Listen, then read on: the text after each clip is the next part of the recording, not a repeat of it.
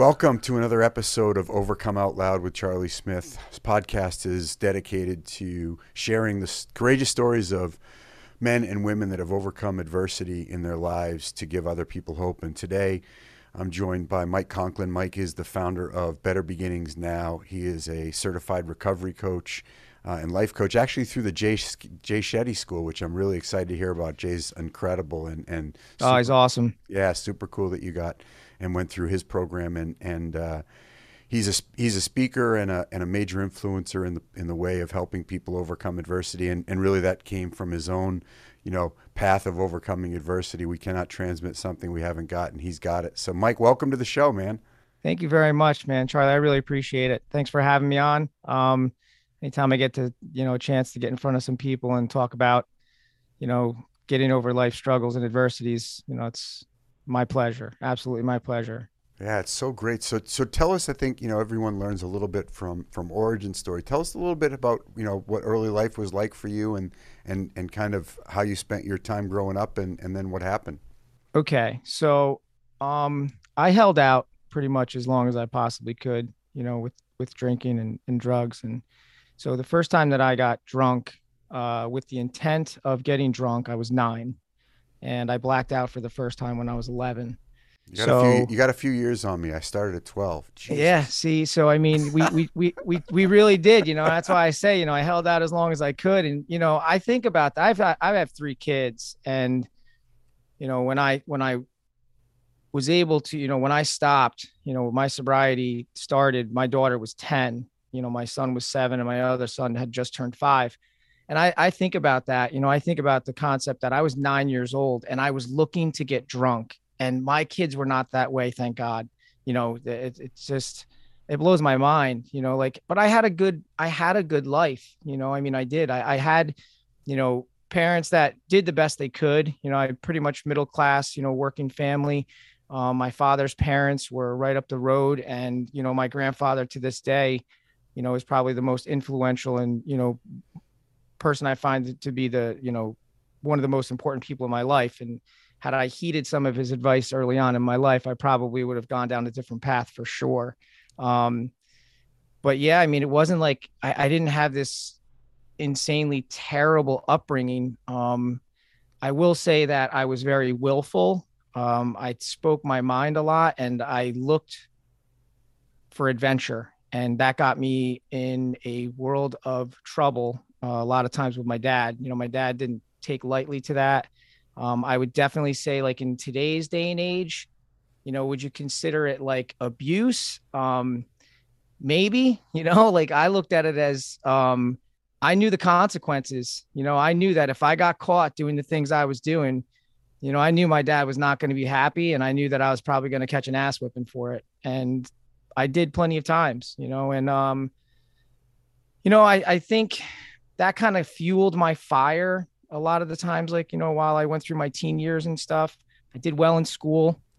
You know, I was a, I was an honor roll student. I, you know, I, I popular amongst my peers. I played varsity sports. I did all of those things, but all the while, you know, I partied a lot, you know, and I mean, I had, you know, classmates all the way through school that used to be like, you know, I don't know how the hell you do it. You know, you are out all weekend long. You never do homework. You don't do shit and you still pull the grades and stuff. I'm like, that's it was easy. You know, it was school was easy for me.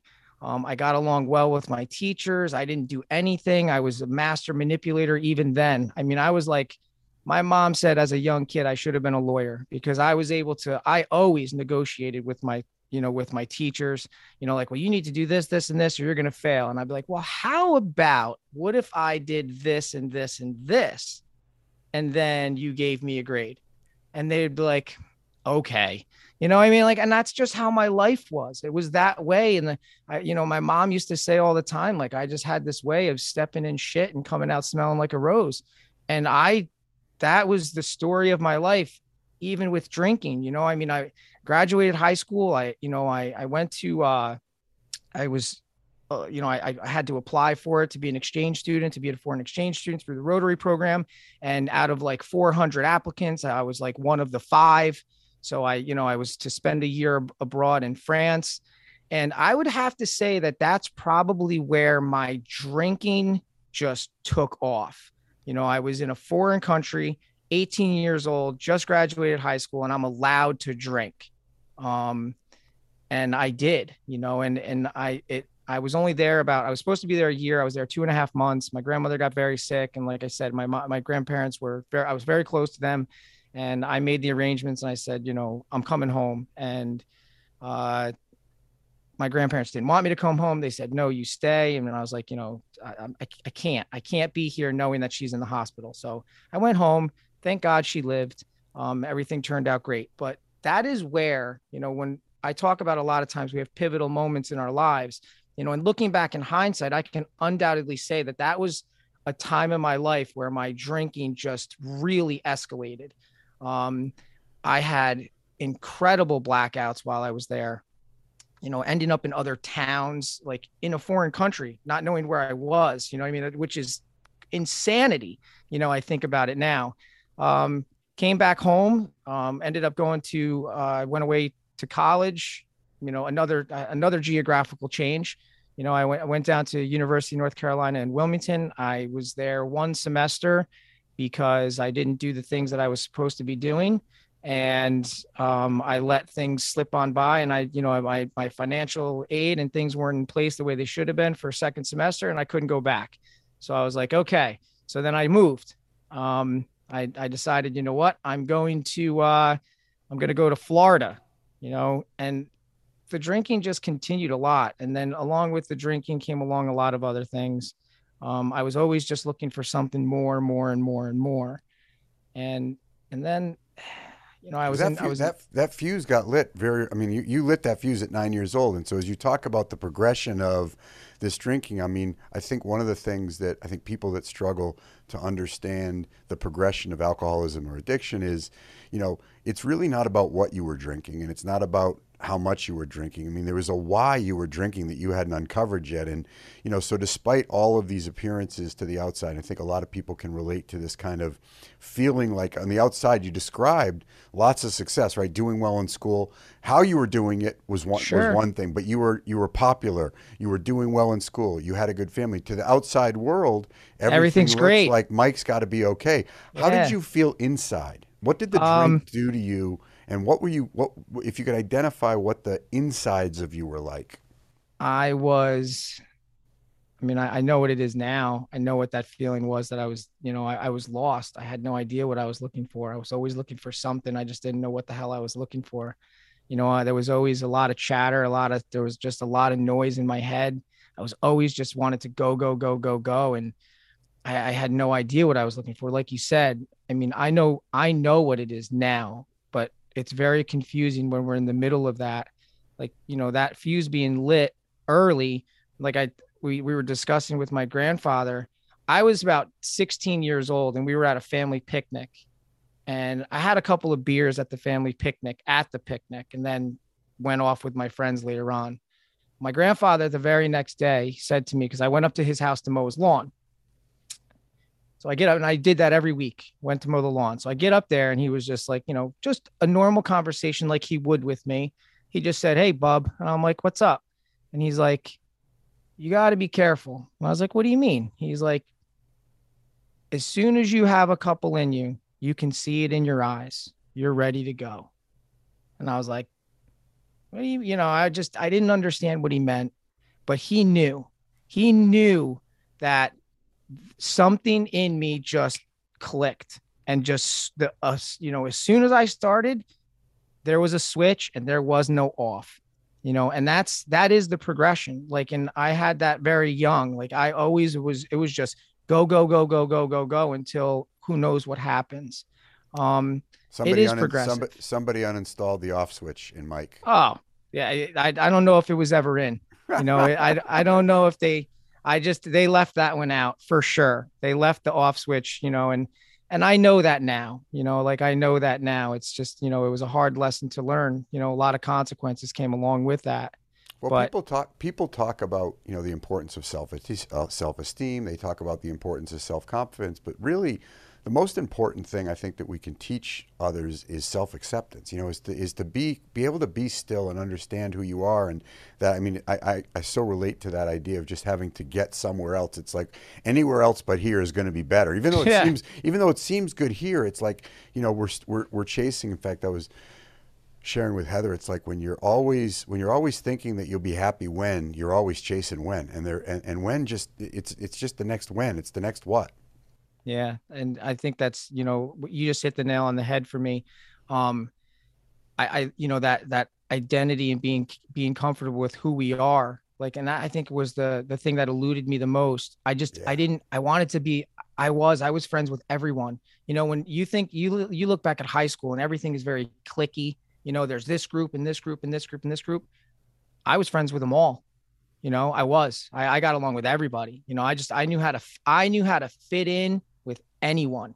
And that's, you know, and I think that that really was a big part of, you know, like, you know, I want my disease, whatever it was. Like I just I wanted to fit in with everyone. I didn't want to be disliked for the most part by people. As to where today, I am who I am, and I, you know, I wear my heart on my sleeve for the most part. And it's like you like it or you don't. And I know for a fact that not everybody is going to like what I have to say, and that's okay, you know. But there are plenty of people that do, and that's okay. Um, but I, I wasn't okay with that, you know, in the past. I really did. I think that, you know, if I knew that somebody didn't like me, I wanted to know why. Well, what did I do? Maybe I can change. Maybe I can do something different. You know, um, I never, I, I never drank to fit in. You know that, like, I wasn't drinking to fit in with a group you know, I drank for the effect produced by alcohol, period. You know, I tell that to people all the time. Like, why did you drink? Because I liked what it did for me. And you hit the nail on the head before, too, when you said, I was just, I just didn't, I just didn't want to be right here, right now. That's it. You know, anything that takes me out of this very moment, perfect. I want that. Yeah. You know, you know, I just, my, I was always thinking about the things that had happened yesterday. What the hell am I going to do with my future? Um, I just I was so so so lost in this and uncomfortable sitting here. Like and now I know like the the beauty, like the, the absolute beauty of you know of sobriety and like real recovery is that I can sit here with you right now and like no like this is it. This is the moments of life that I'm actually living and I love it, you know, and it's uh it's truly a gift to be able to be comfortable where you know where I am today because that eluded me for 33 years of my life you know 33 years of my life i was you know just kind of like man i just don't know what the hell to do with myself you know and uh well, I tell people, you know, and, and I think it, it was true for me. We do things in pattern because we get a payoff, right? So over and over again, we do these things, and and we're good until we're not, right? So like for yeah. you, you know, you you used all of these kind of skills that you would learn. Obviously, you developed some real, you know, personality traits about fitting in with people. So you were obviously, you know, an extrovert, and you obviously, you know, were social and you got along with people. You obviously were a manipulator. You could get your way. You could find your way through. You were a survivor, right? So you, yeah. you know, from from from overbrought from being abroad to coming home to North Carolina to now getting down to Florida, you know, and as you said, you have this belief that you know, and your mom said it, and I'm sure you believed it. I, I, I, step in a lot of shit and I come out smelling like a rose. So why do I have to change anything? Because it's, yeah. you know, as far as you were concerned, I'm sure, you know, although I'm asking more, it's working. It's working. Yeah, I a hundred percent. I mean, I don't know if it could be described any better. You know, like I literally just knew, I intuitively knew that no matter what, like, eh, it's no big deal. You know, I mean, I ended up, I, you know, in Florida, I ended up, uh, you know, I woke up, you know, handcuffed to a hospital gurney, you know, and thinking to myself, like, what, what the hell is going on? And it was working because you know what? Once the the you know once the test came back with the two police officers that were standing there, and the doctor came back because they he they were convinced the police officers were convinced that I'm going to jail because I'm on drugs and you know this kid is out of his mind and you know we they they they were waiting. They knew it. The doctor comes back and they go, I don't know what you want, what you're waiting for. This kid is he has no drugs in his system. It's just alcohol. He's he's drunk. You know, he and they were like, Are you kidding me? So all they could do is they had to wait, they literally had to wait for me to sober up and then they had to let me go. You know, and I was like, ha, you know, that's that's the way I looked at it. Ha, got away with another one, you know, until like two weeks later and I got arrested again, you know, in Florida you know, and then this time I'm handcuffed in the back of a police car and I'm being maced, you know, while I'm handcuffed in the back of the police car, you know, and then then I end up in jail overnight. It's just like, you know, but I got away, you know, another situation where like no repercussions except, well, got to wait till you sober up. You know, you'll sit in the drunk tank for the night. And like, I, you know, listen, when I was a kid, if you would have said to me, you know, like, what do you want to be when you grow up? I never would have said, I want to be an alcoholic and an addict. And I want to be like, you know, arrested and, and hanging out in hospitals, you know, cha- you know, handcuffed to a, a hospital bed. You know, those weren't my dreams and aspirations, you know, and, and if you asked me when I was younger, if that would ever have happened, there's no way, you know, I mean, my father and my grandfather would have kicked my butt, you know, if those were the things that were, you know, if they were there, they would have like, you know, I would have caught a real ass whipping, you know, when I came home from, you know, from the police station that day. But, you know, the people I was staying with down there, I didn't even tell them, you know, when I got released because I didn't have to. I just got, you know, our, I got released on my own recognizance and I walked home from the police station, you know, like 14 miles and it was, you know, 108 degrees outside. You know, I was like, but I didn't want to tell anybody what had happened. You know, I just figured, oh, got away with another one, you know? I, I think what, what, what a, what a great segue into just talking a little bit about the values that we lose sight of. You know, I mean, people ask a lot about the symptoms of alcoholism or addiction or unhealthy living, and you know, we can look at the the, the physical consequences, right? There's the the getting in trouble, the, the going to jail, you know, the the experiential consequences, but there's also this lo- this this shallow loss of living a principled life. It's like when I hear you say I couldn't tell anybody, how how much of a of a trait was dishonesty for you as your disease progressed and as you started to, as you started to run into this trouble? Lied about everything. Yeah. You know, and that's like, I, you know, we don't, I, I, I say we don't even see it. And I can only speak for myself. And I always try to keep things on me. And that's why I think that, um, you know, I, I end up being able to relate with some people in this program and, and in, you know, in recovery is that I always keep it on me. And, and I think that people identify with the fact that I can say I lied about everything and I told so many lies that I literally started to believe them myself because I told them so many times. The stories that I told, I told them so many times that I almost had to start wondering like, how much of that is actually a lie? Is some of it true or is all of it a lie? You know, and then it's like, well, I actually think it's pretty kind of true. And, and none of it was true, you know, and I lied about everything where I was, who I was with, what I was doing, how much of it I was doing. And then you lie to yourself you know, because you have to like, like you said, because like morally in my core values that were instilled in me as a kid, like I said, like the most important person in my like life, you know, like the man that I looked up to the most being my grandfather, he would, these are like, if, if he ever found out like all of the things I was doing, like I just thought to myself, like, oh, he'll be so ashamed of me. So like, you know, it's not that bad is what I would continually tell myself. Like it's not, it's not so bad, you know, and, and and I even questioned that, like, you know, right up to the end. You know, I questioned right up to the end, how bad is it really? You know, and you, it's not until you really sit down and dig through it and you look at the wreckage, you know, the, the damages that you did all along the way, like then you can say, like, how bad, how bad was it? You know, sometimes, you know, I tell people, like, as you start putting some time together, um, you know, you start questioning, like, well, maybe it wasn't that bad you know, and I tell people all the time, if you ever want to know how bad it was, ask the people that love you the most and that were closest to you. You know, was it really that bad? You know, like the people that were closest to me was, yeah, yeah, yeah, it was that bad. Yeah, it was that bad. You know, yeah. so like we just, you know, you lie so much, you know, about pretty much everything. And it just becomes a part of your core, you know, selfish, self seeking, dishonest, you know, to my core, you know, and it just, uh, I look back now and I mean, I had to, I had to clean a lot of that up, you know, in order to sit here and talk about it with somebody now, or I can talk about it with anybody now. Um, but I wasn't able to do that, you know, and that's one of the gifts, you know, that's like, that is one of the gifts of recovery. That's one of the gifts of sobriety is being able to own my own shit, you know? One of the things that, that I've come to learn my, myself, and I'd be interested to get your perspective on on it, having walked the path you walked.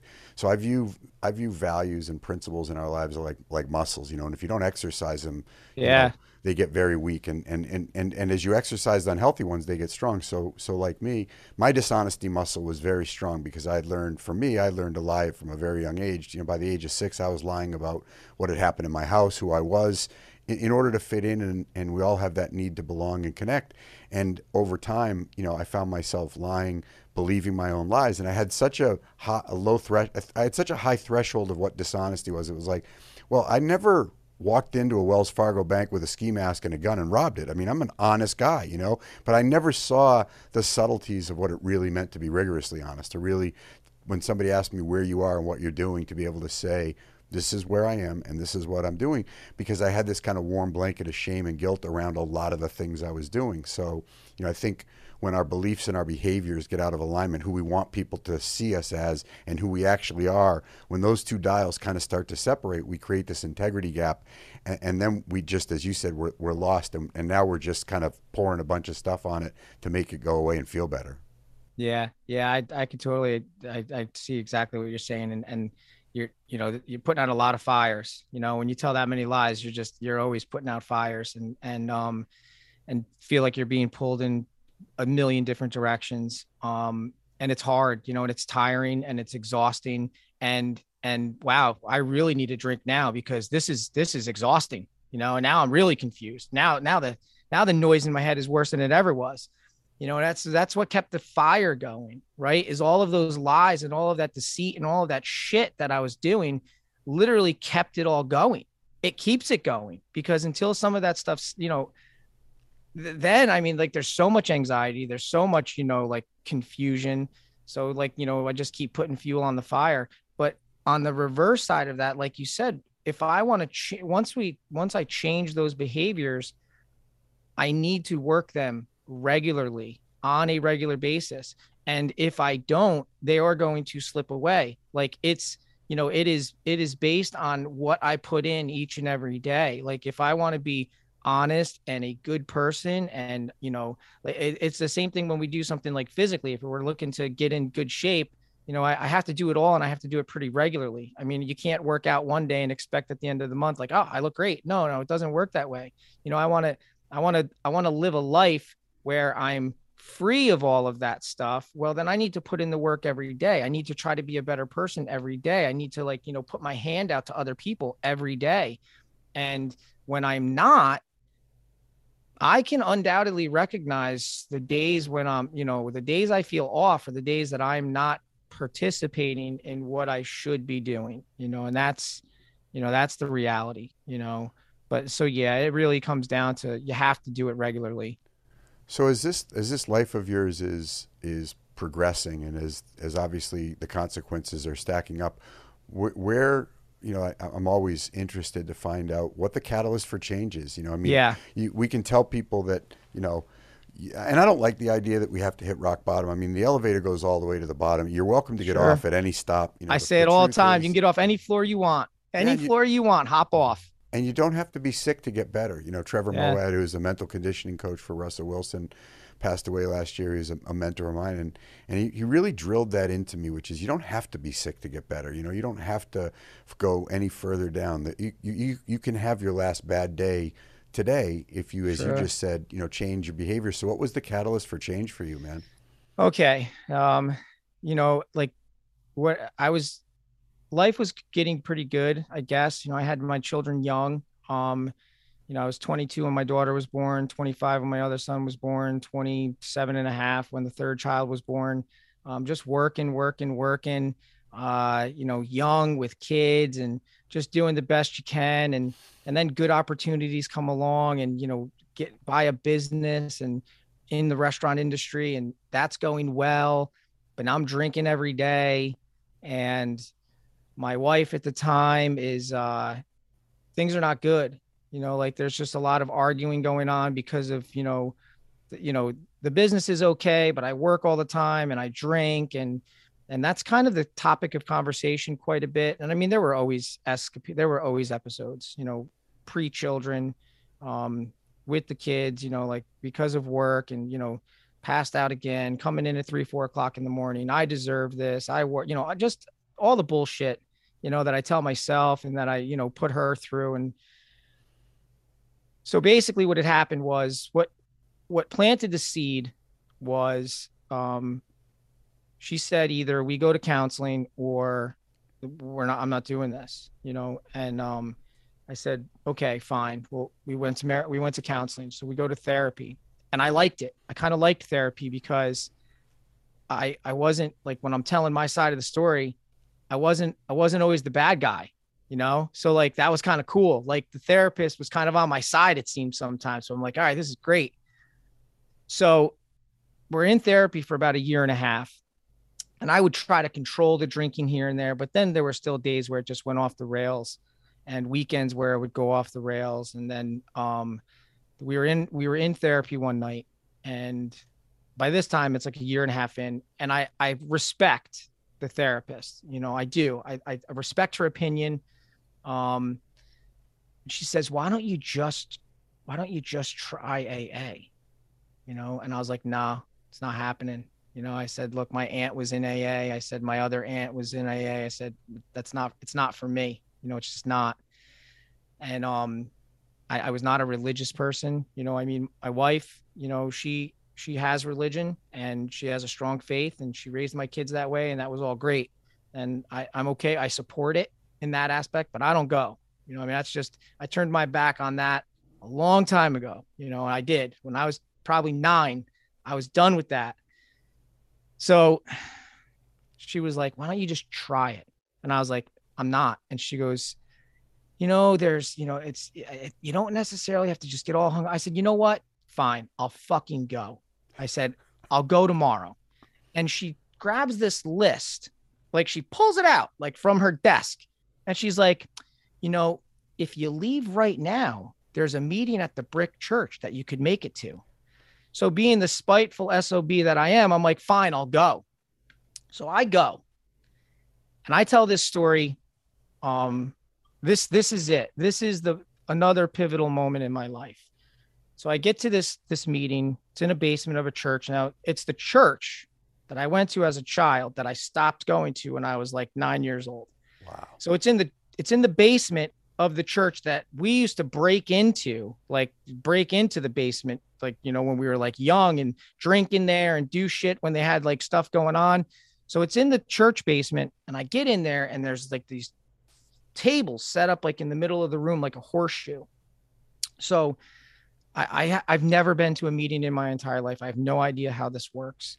And I just go and I sit down at an empty seat and I'm at like the top of the horseshoe and there's this guy sitting next to me and I am lost. I'm just sitting there and I'm just like looking around and I'm like, you know, this guy goes, "How you doing?" I said, "How are you?" And he goes, "My name's John." I said, "I'm Mike."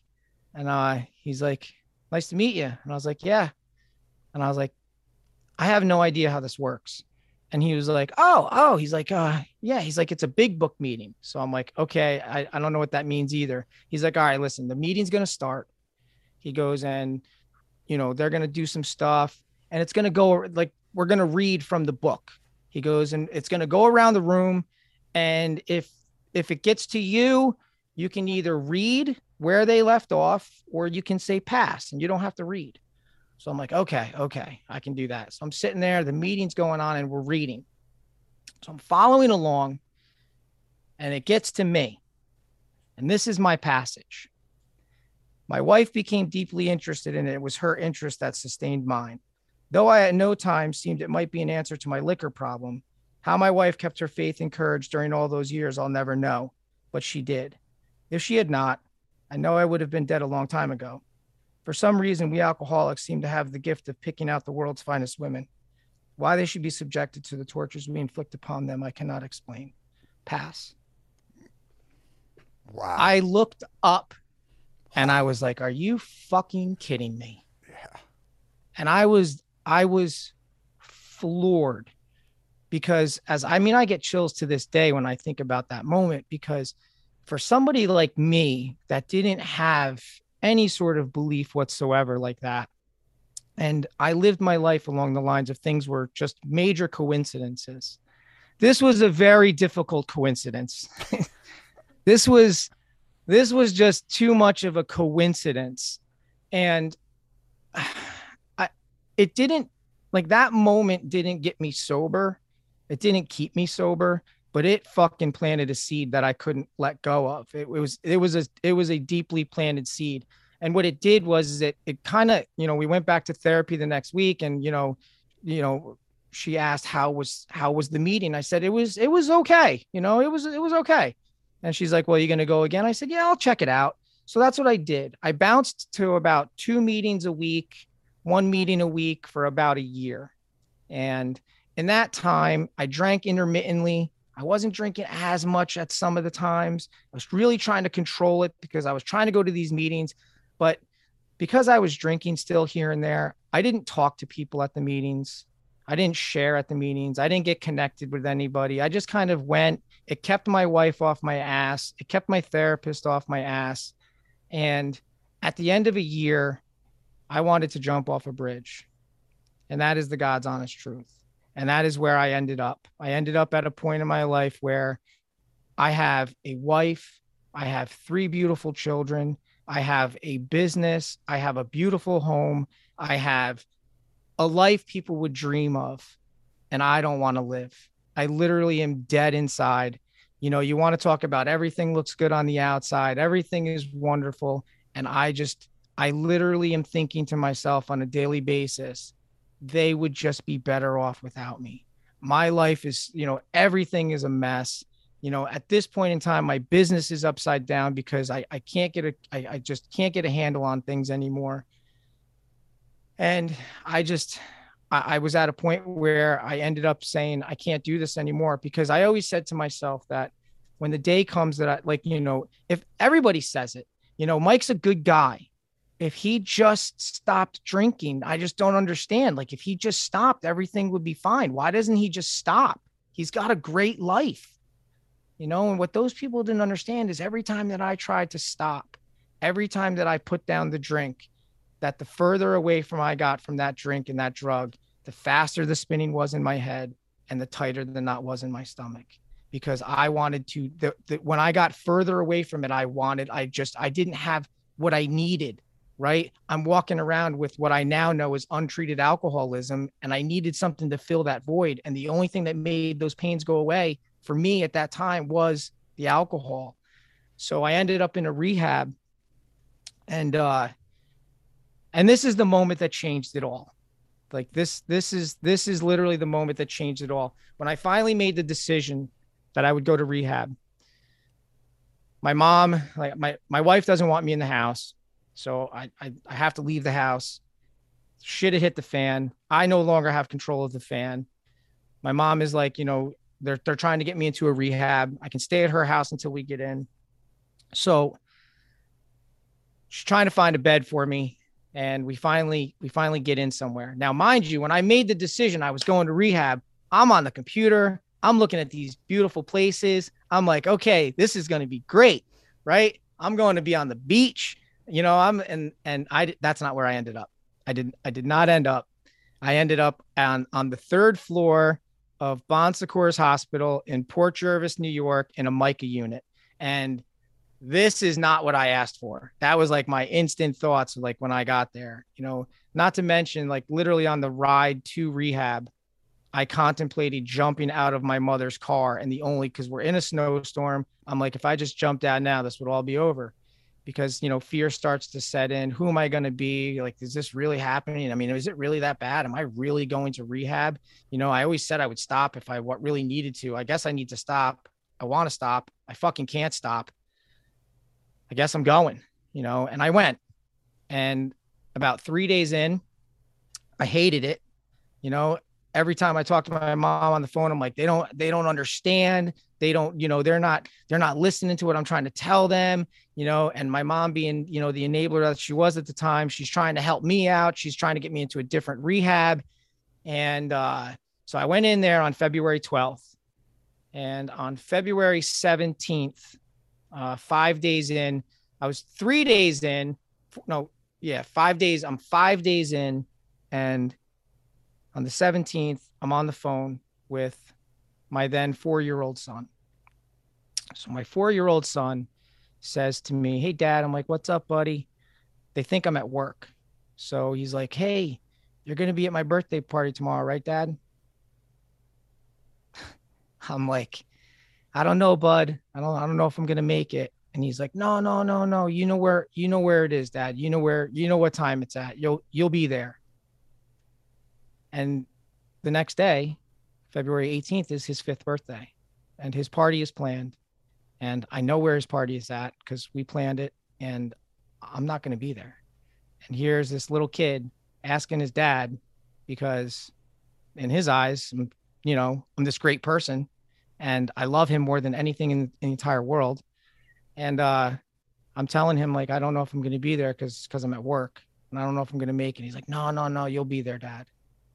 And I got off the phone with my son and I went into my room and uh, because I had tiptoed around the rooms of AA for about a year and I still never grasped this idea of any sort of God or anything in my life,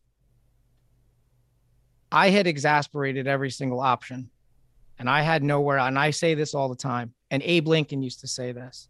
Abe Lincoln said, I reached points in my life where I had nowhere else to turn but up. And that's where I was. I, for the first time in my life, came to the realization that the things that I was doing were not only affecting my life, but they were hurting other people around me. And not only were they hurting people around me, they were hurting the people that I loved more than anything in the entire world. So when I hit my knees, when my mouth opened and I say that things came out and things that I had done wrong, everything I could ever think of came out of my mouth in that very those very moments as the tears rolled. And uh and it was insane because when I when I when I was done, when there was nothing else to come out, I stood up and I felt better than I had felt in a very, very long time. And crazier because you just keep adding to all of this insanity of coincidences. The nurse knocks on my door and says, There's a phone call for you. And I'm like, Holy shit, who now? She's like, It's your mom. So it's not, here's like, it's not phone call hours, right? So, yeah. like, she's like, you can take the phone call at the nurse's station. Your mother said she needs to speak to you. So, mind you, when I was on my knees, I made a promise on my knees because I, I needed help and I didn't know who I was speaking to. All I said was, I don't know what's out there, if there's anything out there. If there is anything out there, I need help and I can't do this. And I will do everything in my power, everything I possibly can to make this right and to try better and to do better, but I need help. Knock on door. I get the phone. It's my mom. My mom says, I have great news. And I'm like, okay. And she's like, I got you into another rehab. She's like, I can come pick you up tomorrow. They have a bed for you. And I said, no need. She said, what do you mean? I said, I, I, I don't need to go anywhere. And she's like, what do you mean you don't need to go anywhere? I said, thank you very much. I said, but I'm okay. She's like, You're okay. She's like, What's going on? I said, I can't explain it. I cannot explain what's going on. I don't know what's going on. I said, All I know is that I am right where I'm supposed to be right now. And that's all I need to know. And, um, and that was really like that was like another pivotal moment in my that was that was a turning point for me in getting sober you know and then it like really a lot of you know and then things just kind of played out from there i was only i was only in that rehab for 10 days um insurance purposes you know my insurance basically said that we'll only cover 10 days um you know the the rehab was like you know we can finance the other days if you want and i was like no so they basically said like you can leave and you you know we'll pay for you know your re- your insurance will pay for intensive outpatient and if you fail intensive outpatient, then you can come back to inpatient. I'm like, man, this system is so fucked. You know, they tell people to go out and fail so you can get it covered to come back in.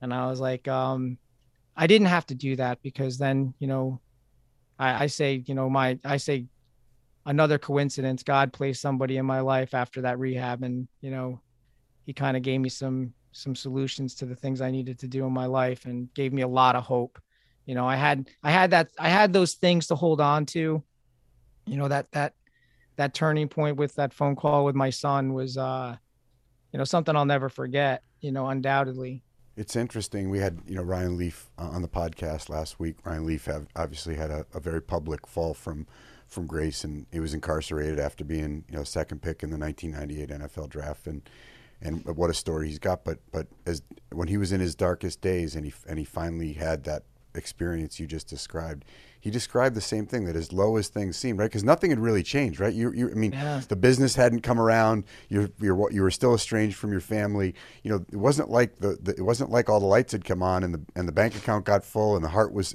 but you had some hope because you Yeah. had gotten honest with yourself. Yeah. You got honest with yourself on your knees. And yeah, that's exactly what something it was. It's just, you know, and it's it's really like that's like I I you that's that's it right there. Like you said it. I got honest with myself. There was nobody else around. And I I it's it's really like like hard to put into words to describe the feeling of that moment.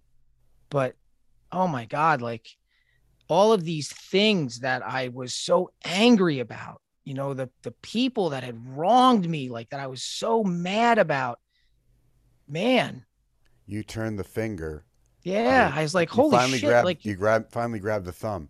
It's not Yeah, them. I was it's like- not them. I got to worry about. It's me. no, you know, and it's like, you know, and those are the things I know today, you know, like, and that's, you know, like I, you know, I say it all the time, like whenever there is friction in my life, I am part of that friction, you know, and 99.9% of the time, I probably, I probably may have instigated part of it, you know, so I need to own that stuff, you know, when there's, when there's things going on, when there's discourse, where's my part, you know? So like you said, that moment on my knees, like, you know, it was, it's, it's all or nothing right now. You know, that's the way I looked at it. And, uh, you know, and, and that's probably one of the first promises I kept in my entire life. You know, I, to that, to this day, you know, that was it. That was my turning point. That was the point where, you know, I stepped from bridge to shore and said, I'm going to do everything I possibly can. And I did, you know, and, and I'm blessed to say, like, you know, I've just celebrated 14 years and that's a miracle in my, you know, in my eyes. It's, really remarkable. Both of us have.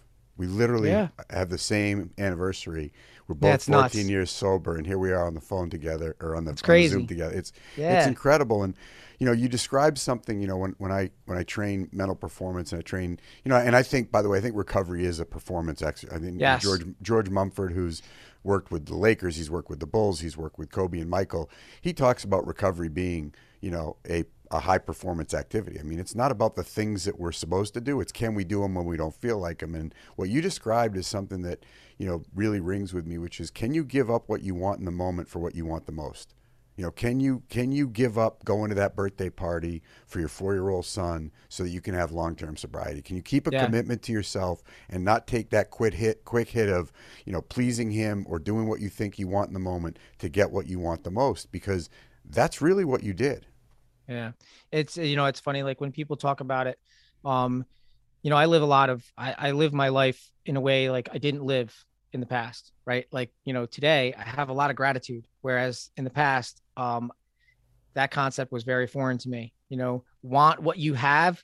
No, I didn't understand what that meant. Want the next thing is what I lived my life by. When I get the next thing, life will be good. When I get the next thing, life will be better. When I get the next thing, I was always looking to get the next thing. I was never content with the things that I had, you know, and today, you know, I, I start my day. It's, it's, you know, it's, it seems hokey and it's like so cliche nowadays, but it works, you know, starting my day, like with gratitude every day, three things. I keep it very, very simple. Like I don't sit for a very long time. I don't, it, it doesn't, it's not a process where I have to like think for hours. And, you know, people say it all the time, like, well, I don't have enough time, you know, to do that. I'm like, it takes me 10 minutes to do my morning routine, to sit and like first three things like that pop into my head. Like, what am I grateful for?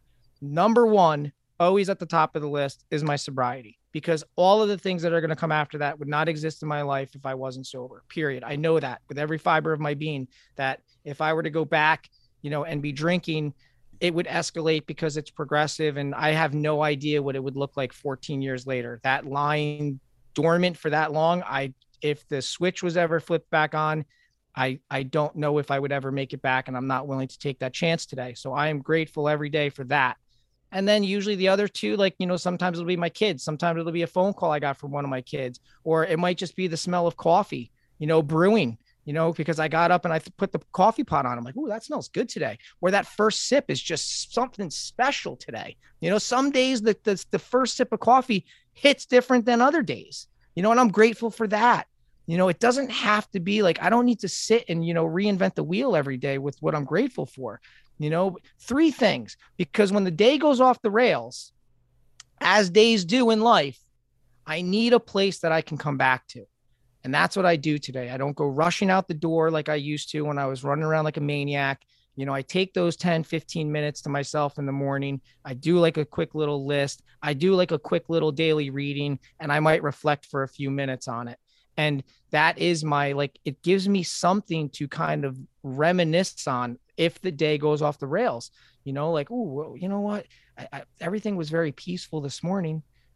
Things are not so you know i can go back to that moment um and it, it helps you know it helps a lot like it's like you say you know we we we get better as we go along because we continue to practice these things you know and if I, the more i do them the the more natural they become um and it is it's a matter of you know for me it's this is the you know i want the best life i can have because i want to be able to give more to other people and if i'm myself I'm not the best i can be what how the hell am i supposed to give to other people what can I give to someone if I'm not, you know, if I'm not in a right place myself? We, we, you said it in the very beginning. We cannot transmit what we don't possess. And if I'm expecting to give good things to other people, if I myself am not filling myself up with good things, I'm, I'm of no use to myself or to others, you know?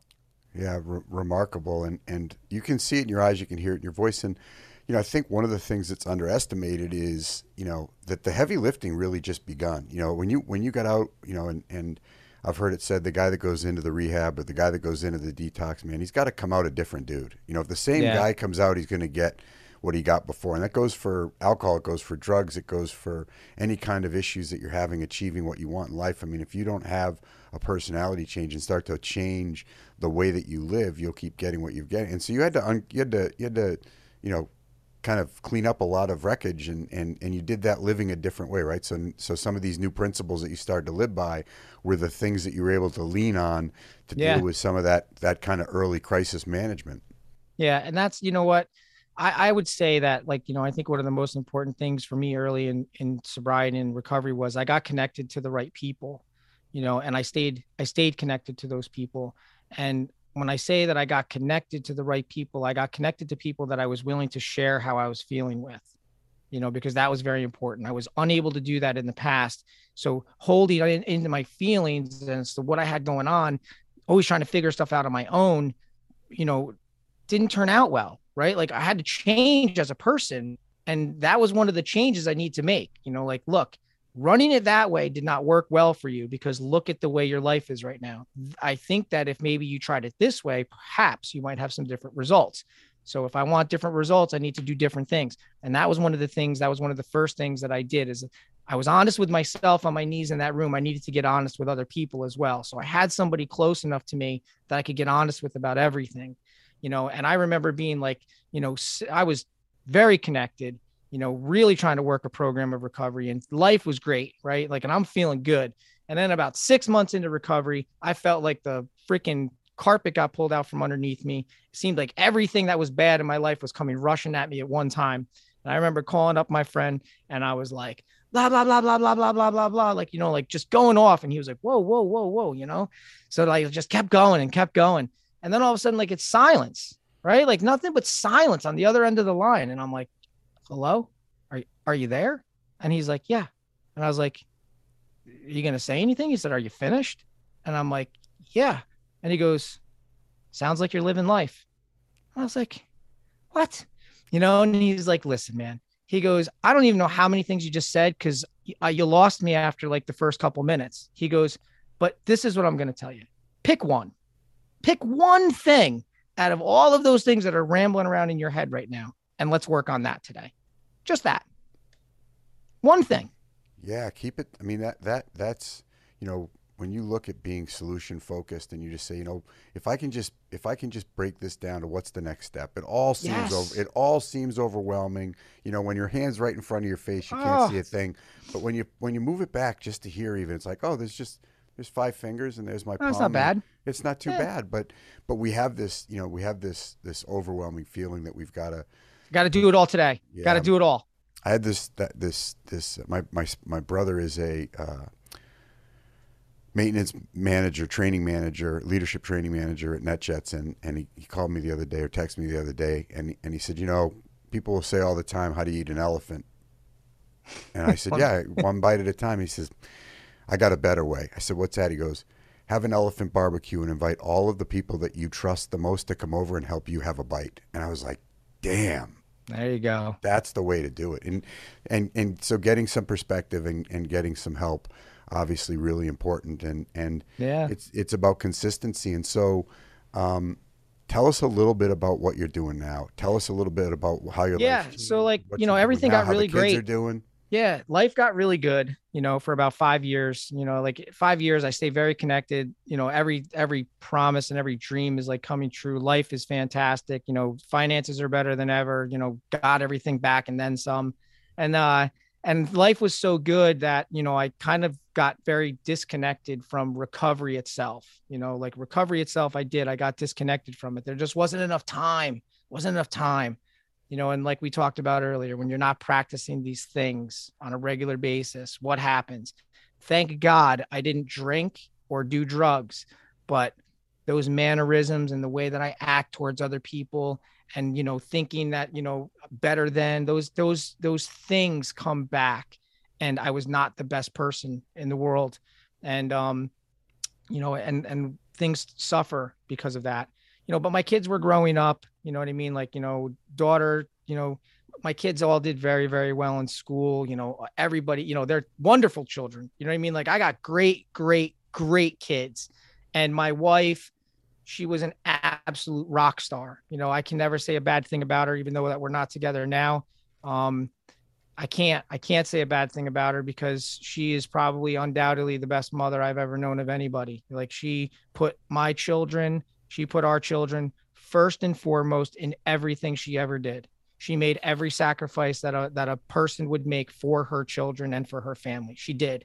And, um, unfortunately, like, you know, that, that kind of, you know, paid a you know our relationship paid a price you know because of my actions and things of such you know and and over the course of like those next five years being so busy with life getting a child off to college getting another child off to college you know I mean, like i said my kids are bright you know they they went to you know major universities with you know scholarships and you know graduate summa cum laude and you know my my son is a you know was a you know he's a absolute genius. You know, he, he freaking, he's the, you know, val- the salutatorian of high school and goes to one of the, you know, top engineering schools in the country. And, you know, it's just, he's an incredibly brilliant.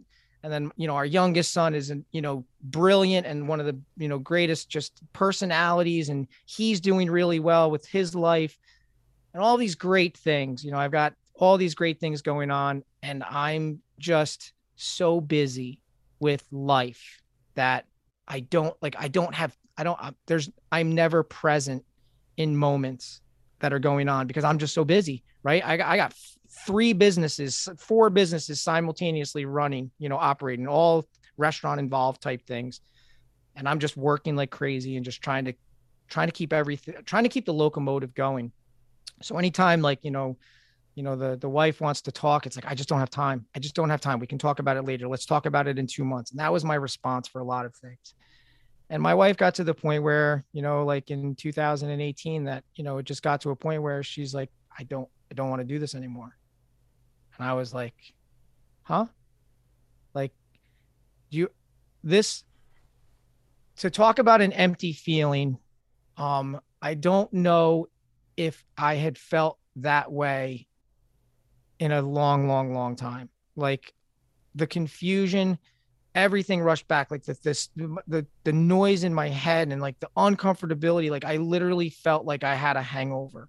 Like I was so distraught and uh angry and I didn't know what to do with myself. And the only thing I knew to do was I needed to go back to I needed to go back to a meeting is what I needed to do. Not that I was feeling like I was going to drink, but I needed I needed connection in something.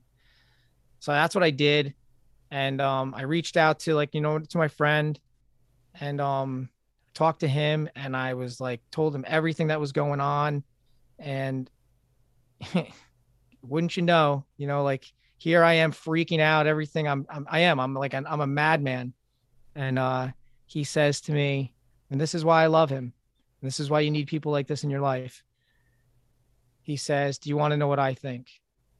And I said, Yeah. And he said, Because you're probably not going to like it.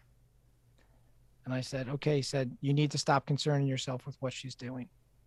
It has nothing to do with you. I said, What do you mean it has nothing to do with me? And he goes, It has nothing to do with you. Anything that she is doing, you are not going to change. He goes, Obviously, you are a mess right now. He goes, And if I were her, I wouldn't want you either at the moment. So anything that you do, you need to start working on yourself again. He goes, And this my suggestion to you right now, you need to go find somebody to work with. And that's what I did. I got reconnected into, you know, I got reconnected and I've stayed reconnected.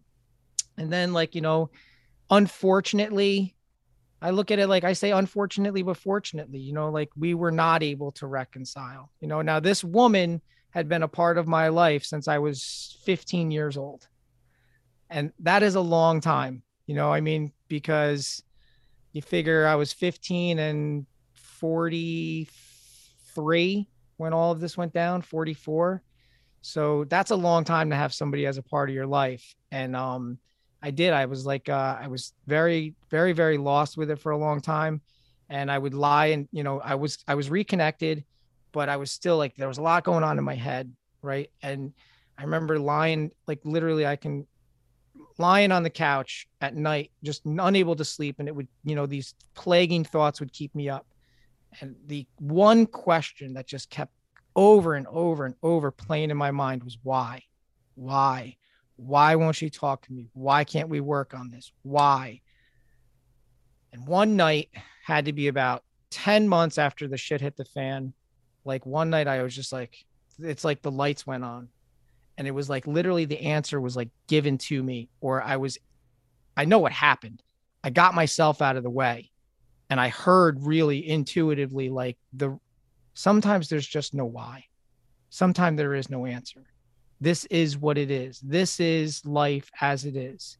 You are not you need this is a this is a big lesson in acceptance that no matter how hard you try to force your will into this situation it is not going to turn out the way that you want it to and that was it came to me and i was like and it was another freeing moment in my life where i was like you know what if this is what it is, this is the way it's meant to be, then I have to just wish her all the best because, like I said in the beginning, she is the best mom I've ever known of any person to ever be. You know, like she's she loves my kids more than anything, and, and if there's anything else, like then that's all that matters. You know what I mean? Like she's still an incredible mom, and there's nothing in the world that she wouldn't do for those kids.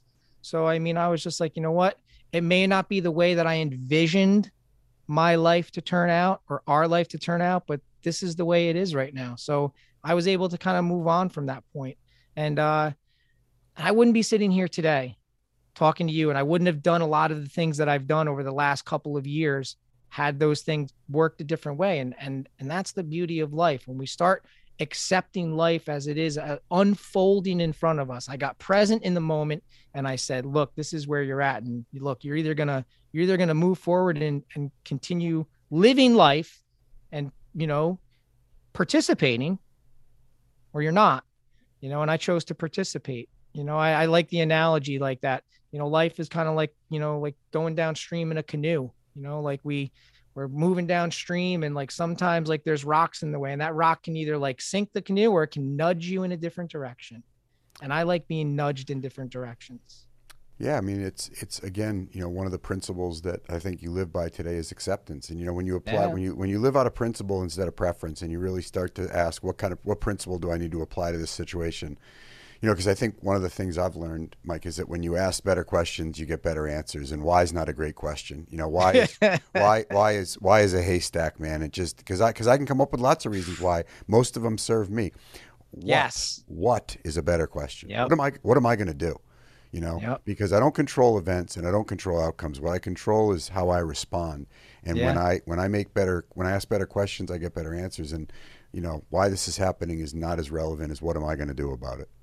Yeah, that's that's probably uh, like one of the, the you you said it perfectly right there. Like a big big lesson I think that people you know that I learned and I wish more people grasped and I wish they grasped it sooner than I did in the beginning was we have no control over external situations. People can't change people, like, but I can control the way I react to it. You know, external situations have no control over the way that I feel unless I allow them to, no matter how bad they are, good, bad, or indifferent. They do not control, they do not dictate how I feel. I get to do that, you know, and that's something that, you know, recovery gave me. It gave me the ability to have that control, you know, and, and I, I you know, listen, I, there's days I like to take the wheel. I'm not going to lie. I'm like, move over. I got this. I'm driving the bus today, you know, and uh, those days don't turn out so well. You know, when when I decide that I'm driving because I'm I'm, I'm gonna do what I want to do, you know, it kind of goes off the rails a little bit. And that's why it's important. You know, we talked about this, like having important people in your life, getting that outside perspective, because there's times where I've got a situation going on and I'm gonna figure it out and I'm being stubborn and because I'm human and you know, I'm gonna, I'm gonna, I think I can work through this. And I'll lay there and you know, I, I my the head is going, the thoughts are going. And then I'm like, all right, let me run this let me run this idea by one of my one of my people, you know, one of my one of my tribe. Let me run this by him. So I usually run it by the same person. And when I throw that idea out there, he says, You're not you're not really gonna do that, are you? And I'm like, what do you mean? He goes, That's a fucking terrible idea. He goes, That is going to blow up right in your face. I'm like, What are you talking about? He goes, How long have you been thinking about that?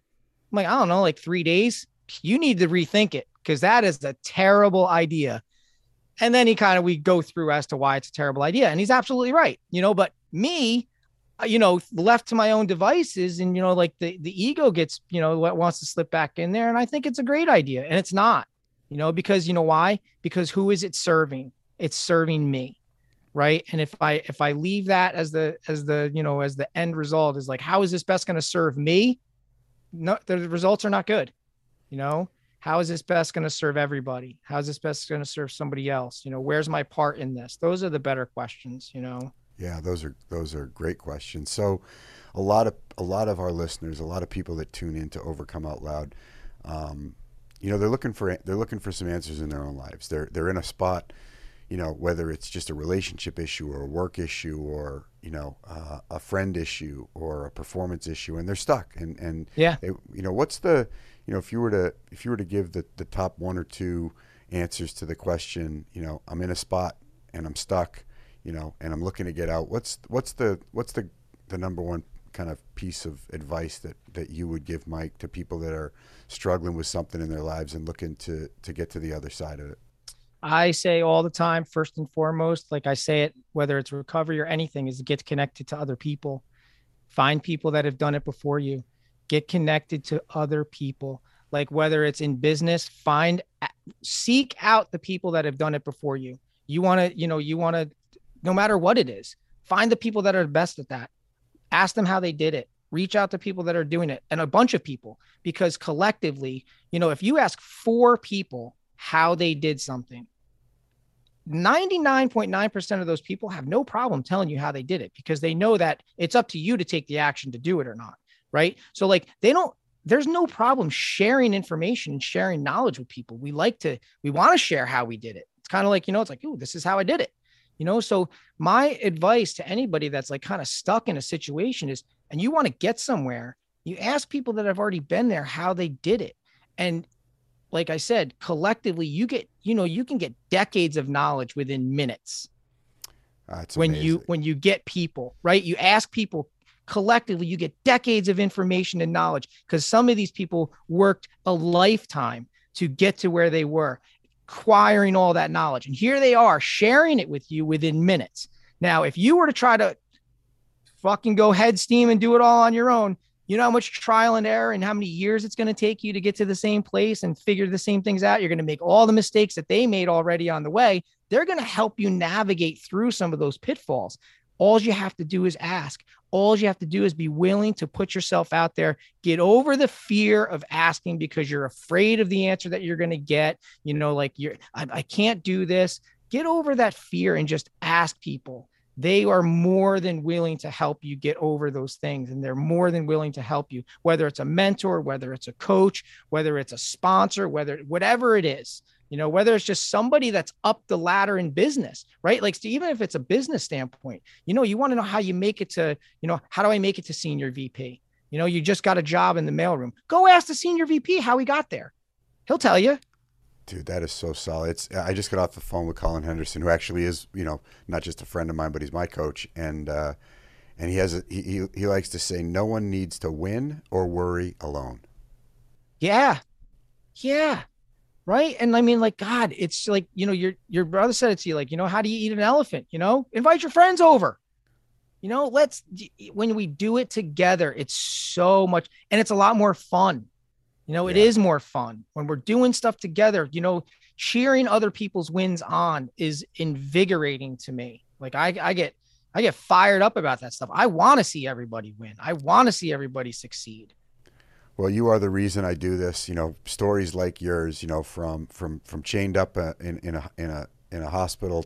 You know, with a with a set of handcuffs on, to helping people like you are now, creating you know the coaching platform that you are for for people that are looking to make changes in their lives. And so give us, you know, give us a little, and we'll, we'll obviously have all of your contact information in the show notes, but how can people find you, follow you, connect with you, and, sure. and learn, um, more from you, bro?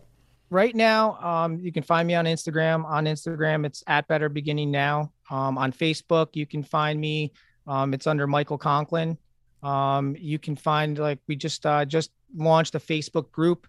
That's a big thing I want to grow because I want it's going to be a Facebook group community. It's a recovery community and it's for everybody in recovery because this is not just a disease. This is not just something that affects the addict or the alcoholic. It affects everybody that they're in contact with and everybody needs those answers. I want the family members to be able to go somewhere to get answers and and reach out and connect with other people. I want, you know, people that are either curious about you know where they're at in their life with alcohol or drugs whether they they're already working a program and they feel like it's lacking a little bit and I need a little bit more. Like I feel like I need more because that was me. I did like, look, man, when I got sober, the guy that I, the people I are surrounded with, they were like, look, man, you didn't get sober to, to be miserable, right? I didn't get sober to be miserable. What do you want? And I'm like, I want to live. You know, I mean, I was always chasing the buzz, you know, and I wasn't looking for like a little baby buzz. I wanted a big buzz. So that's what I want in my sobriety. I want to feel like I'm alive you know and i like i i hear it too many times like people like oh you know i tried it and like everything was so boring. I'm like it doesn't have to be. I've done more things in sobriety than i ever did. You know i've accomplished oh, more than i ever would have if i was still drinking you know you're, and you're you know, i climbed to the top of like you know mountains you know sober. I wouldn't have been able to do that if i was drunk you know so they can find me like you know the recovery community is better beginning now. And that's on facebook. Um yeah then and then the other big thing is you know i want people to you know go to the website www.betterbeginningnow.com and uh, you know sign up to our email list you know like sign up to the email list and you know we'll send you you know some information. We'll keep you in the loop whenever things are going on new things coming up. You know we got a lot of things coming down the pike in the next year. You know i have a lot of idea you know i've got some time now. Um i had a like i was you know one of the wonderful things that sobriety has given me is the ability to go do things. And, you know, I was doing a lot of snowboarding like the last year, and I was actually, uh, I was at my second trip out in Colorado this year, and I had a season ending injury. I absolutely shattered my leg. I'm going to be on crutches for like six months.